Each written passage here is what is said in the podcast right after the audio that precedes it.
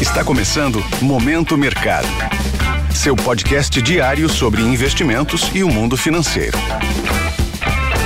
Muito bom dia para você ligado no Momento Mercado. Eu sou Tailan Oliveira e bora para mais um episódio desse podcast que te informa e te atualiza sobre o mercado financeiro. Hoje vou falar sobre o fechamento do dia 13 de julho, quinta-feira. Cenário internacional. No exterior, o tom não poderia ter sido melhor.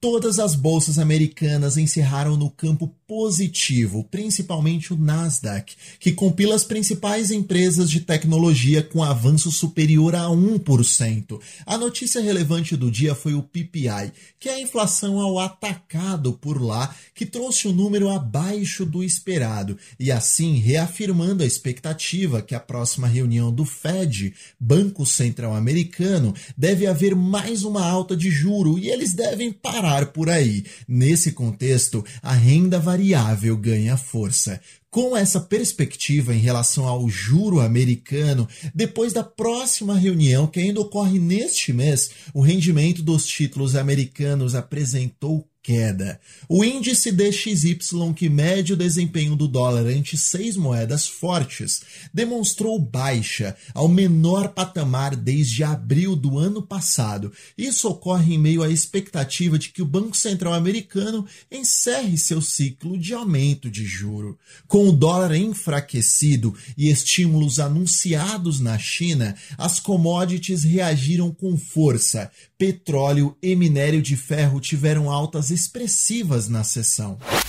Cenário nacional. A respeito do ambiente local, com a tomada de risco no exterior e a agenda mais leve por aqui, foi o terreno fértil para apreciação da nossa moeda. Assim, a moeda americana terminou em queda a R$ 4,79. Em relação à renda fixa, este foi o único mercado que não compartilhou do bom humor demonstrado nos demais. Os contratos de juros futuros terminaram em alta, ou no máximo em estabilidade. Esse resultado ocorreu em razão de um forte fechamento de curva de juros, que já foi apresentada ao longo dos últimos períodos, e, portanto, houve uma correção técnica por parte dos investidores. E, por fim, a agenda por aqui foi bastante leve, sem muitos fatores que animassem o investidor. Sobre a bolsa de valores, o índice Bovespa acompanhou seus pares externos e teve desempenho positivo. Nosso índice foi aos 119 mil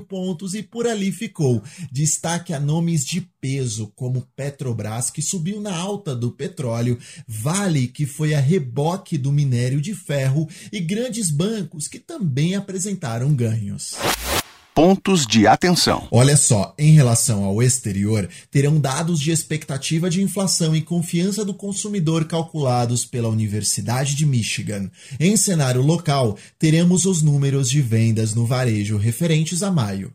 Sobre o fechamento das bolsas asiáticas, houve majoritariamente um tom positivo na esteira dos estímulos que estão sendo realizados na região.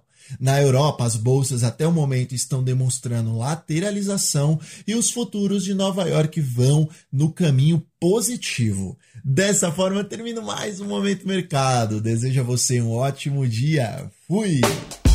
Esse foi o Momento Mercado com o Bradesco sua fonte diária de novidades sobre cenário e investimentos.